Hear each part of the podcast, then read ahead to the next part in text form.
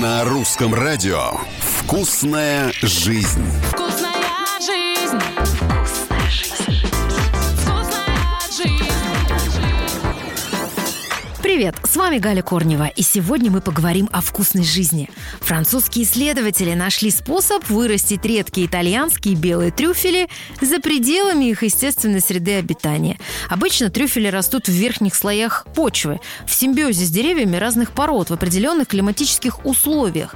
И для того, чтобы найти трюфели, обычно используют собак и свиней – Таким же методом поступили и французские исследователи. Как они рассказали, они вырастили грибы, использовали собак и свиней, те нашли, и первый урожай был собран успешно.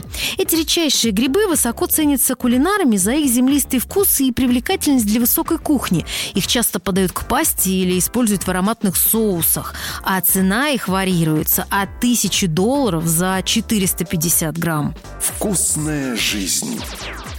Ну, конечно, у многих возникает вопрос, почему трюфели такие дорогие. Редкость этих грибов связана с уж очень специфическими требованиями, которые необходимы для того, чтобы грибы выросли. Вообще-то в природе существует сотни видов трюфелей, но только некоторые ценятся. Ценится, например, король трюфелей, черный трюфель Перегора, ну или белый трюфель родом из Италии, так называемый белое золото Пьемонта. Обычно этот гриб собирают с мая по конец лета. К самым дорогим грибам относятся и зимние черные итальянские трюфели. Эти грибы нельзя купить в свежем виде в обычном супермаркете, но если вдруг все-таки вам повезло где-то его найти, трюфель пролежит в холодильнике не более недели.